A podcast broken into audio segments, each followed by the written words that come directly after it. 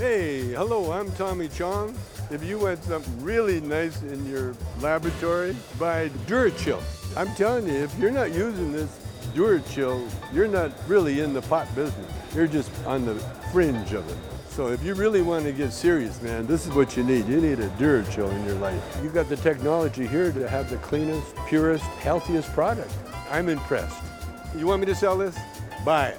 Try Durachill or else. If your chiller's down, you ain't making money. And you heard it from me, Tommy Chong. Brought to you by PolyScience.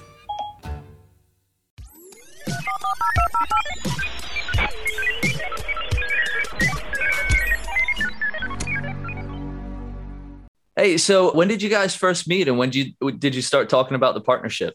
Basically, you know, Mike was a big advocate for psychedelics. And so Brian was working for Philo, Brian Spears. And I said, hey, can you get me in front of Mike Tyson? Because we wanted Mike, you know, obviously speaking about psychedelics, we wanted to get him involved in Wesana, which is another company. And then, you know, I got to spend time with Mike, Azim Kigi, and we came up with the new opportunity for Tyson 2.0. And that's how it begun. And then we brought in Adam Wilkes and many others after that. But that's the original story. So me and Mike technically have been working together now for over 2 years.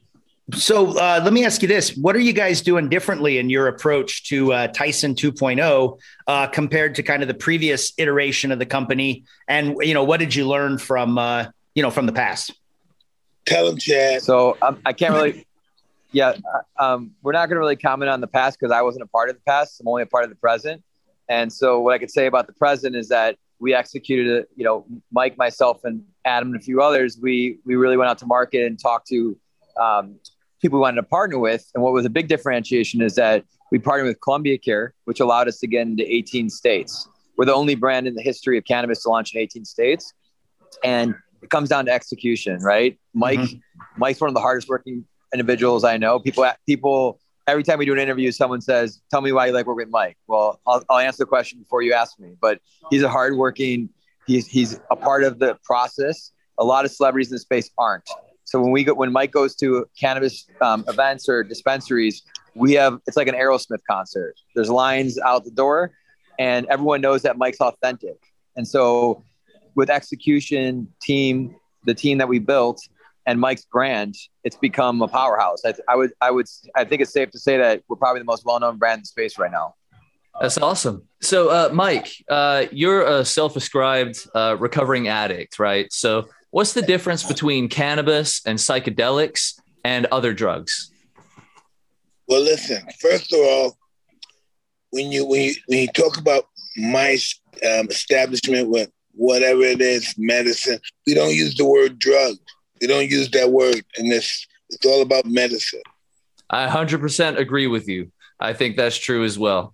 I think cannabis is great, and psychedelics, you know, mushrooms especially. I know you did 5-Meo DMT, which I'm an advocate for. So yeah, I just wanted to get your take on just, you know, why those are beneficial compared to, because there's a little bit of, you know, some people don't really know the difference, but there is a big one. A lot of stigma. First of all, you have to see the stigma of marijuana. Marijuana means Mexican cigarette. And from the beginning of its existence in this country, it's always been attacked from a racial perspective.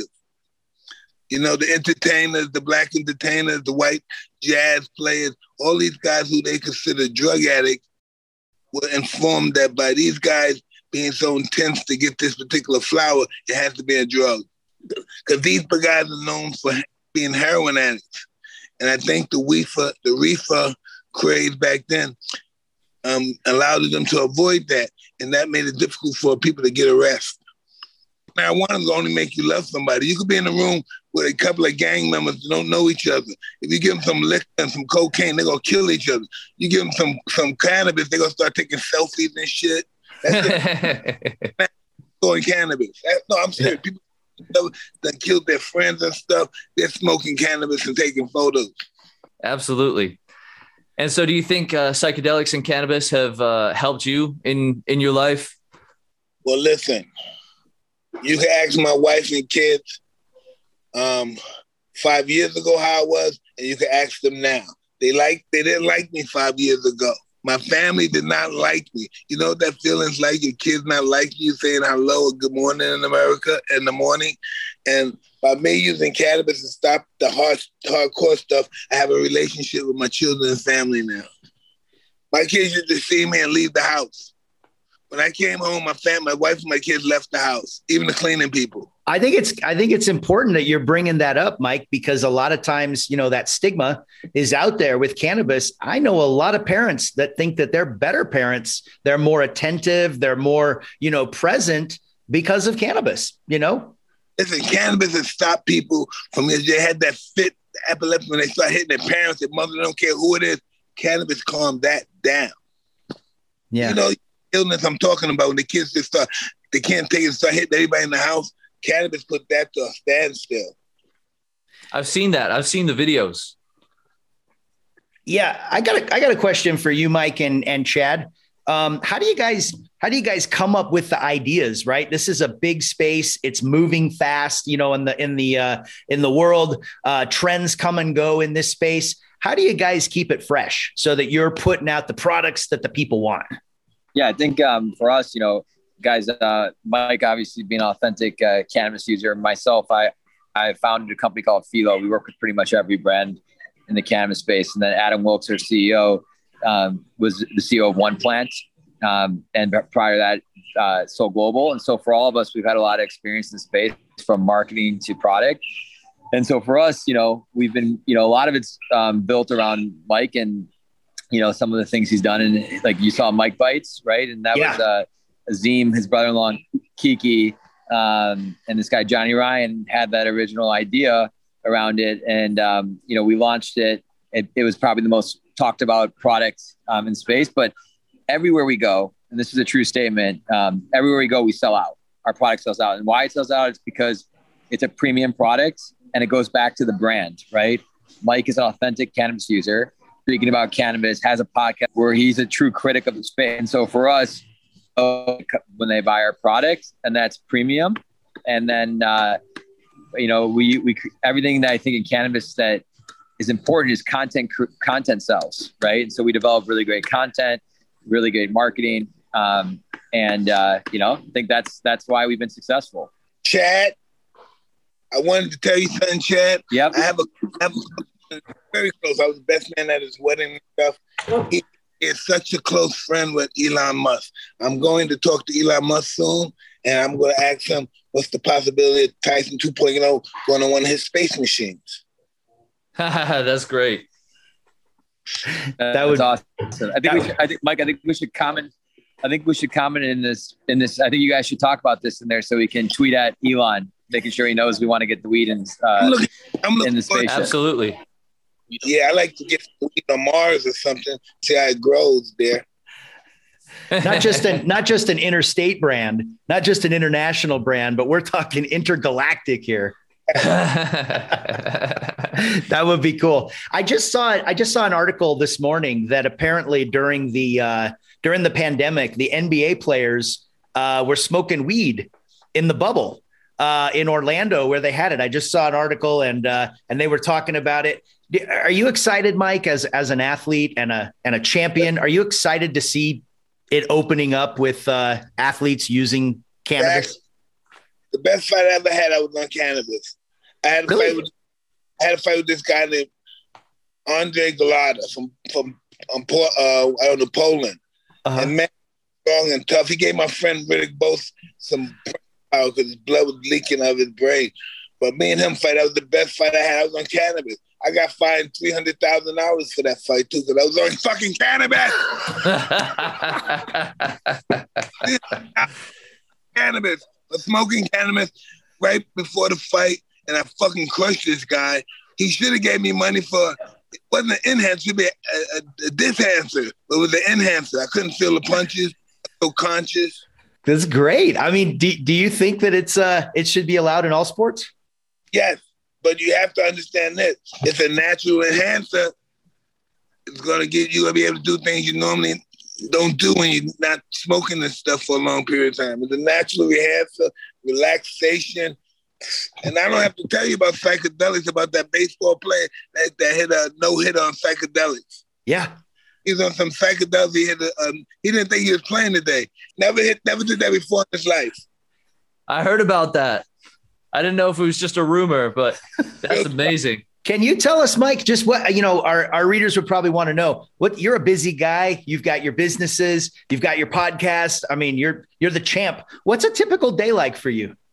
Listen, a typical day when there's no adversity at home and everything. And even then, the whole objective is improving the company. That's why that's the whole objective. My whole objective is not to get this. My whole objective is to build this and encourage this. And that's Tyson 2.0. Everything I do, workout, everything I do, it comes down to Tyson 2.0. My whole existence is Tyson 2.0. So do you use CBD or cannabis for recovery after training or working out as well? I use it before training, during training, after training. It doesn't stop. It keeps coming. Are you training a lot? Yeah, I'm training now, matter of fact. And it's kind of Ramadan, but I'm training now. It's not eating food. Nice. What other recovery methods do you use? Do you use like stem cells or cryotherapy? Everything, man. You just name it, I use it. As long as it's legal, I'm going to use it. What's your favorite? What's your favorite method of recovery? Cannabis and resting. Put on some shaman music and just go to another planet. If you helped inspire Ric Flair to become an advocate and an enthusiast, did you have someone that inspired you? Maybe like back in the day. In cannabis, no, I have a hero as far as entrepreneurship and business, and that's Magic Johnson. And business and corporation, that's my hero. That's how you become the great, by following the great. Yeah, they say you are who you surround yourself with. That's a damn shit. That's damn true. You can be an idiot and surround yourself with intelligent people. I'm an intelligent person. Yeah. But you can never be an intelligent person and then come back to idiocy. They might, but that's not how it goes. Yeah. They say if you're the smartest man in the room, you're in the wrong room. Wrong room, right? You're in the wrong room. I'm taking the hell up. I'm going to charge right to the wall. I'm getting out of here. So Chad and Mike, is there any big things you got planned for later this year? Maybe any big events, anything that you could tell our audience? I think everything we the film of making this organization the biggest organization in the world, you know, as far as concerned and health and wellness. Yeah, and I would say in terms of big events, we launched in state after state. We're going to Michigan April 23rd. For our big launch with Common Citizen out there. Next week, we're in Benzinga in Miami, where we're doing a panel with Mike and Rick at the biggest cannabis conference. He's also at Hippie Hill on 420, which is a big conference, which is a big event in San Francisco. We're launching the Ric Flair Drip cannabis line and, you know, bringing Mike Bites nationally. And you'll see tons from us. You know, we're, like Mike said, we are becoming the largest brand. We'll be the biggest organization. So there's going to be a lot coming down the pipe in the next 3 months. I think awesome. The Ricks really have drips in you, the IVs and stuff, right? Okay. With the Ric Drip brand, what's going to be included in that? So we're launching the same kind of scenario where there's going to be flower, pre-roll, dabbing, and we're doing edibles that make you go woo, right? So Rick's, it's going to be a lot of different aspects. You know, Rick trademarked every one of his phrases. So limousine riding. I think the big thing for you guys, what we've learned about cannabis is tackling emotions and feeling. And so with Mike and Rick, a lot of our brands, you know, it's going back to nostalgia and feeling. So, you know, we have a bunch of different products coming out with Rick. We'll have many SKUs, and our first launch is going to be in California with them. Sounds great. So do you think you might have a Nature Boy brand or line? Well, the line, we're not going to do Nature Boy specifically, but the brand is the Ric Flair Drip, right? So there's going to be, that's the whole call. There's going to be a lot of different brands under that, like a limousine. We're doing a limousine riding flower. We're doing woo edibles.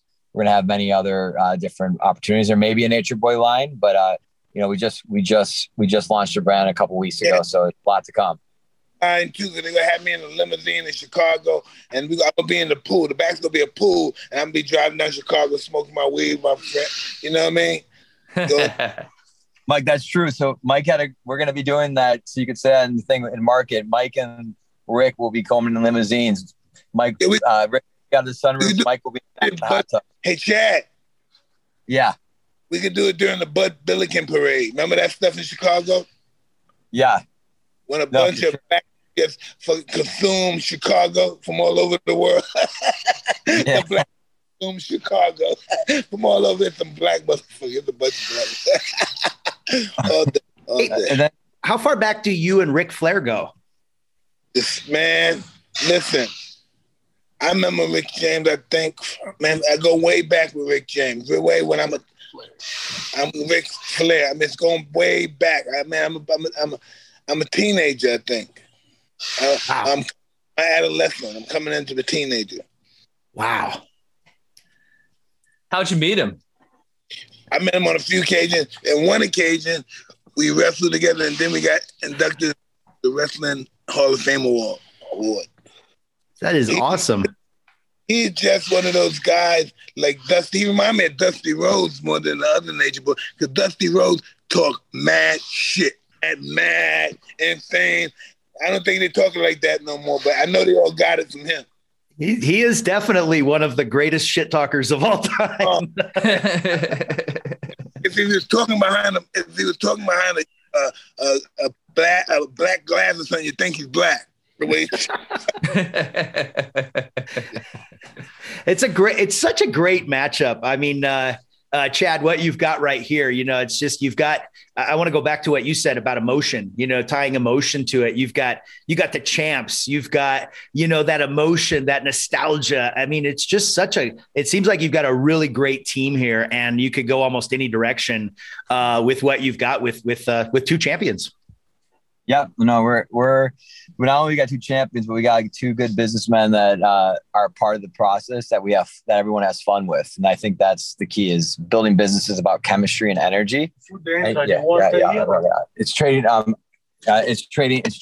people's energy, and we have a really good team. And Rick and Mike make it fun for all of us, so we're in a great position. I think another thing to add on to this article too is that we will be going international. So we're talking to many different countries right now on expansion. So we will have an international expansion plan over the next 6 months.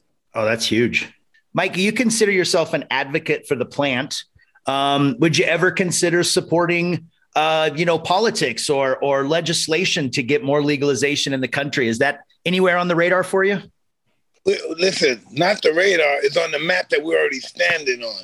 And so, as you know, the government is allowing cannabis to be legal. Well, they're at a standpoint where they want it to be legal across the country. And if that happens, Tyson 2.0 goes to an atmosphere that's almost inconceivable.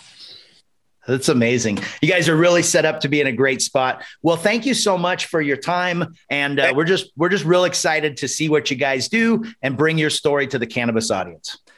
Perfect, guys.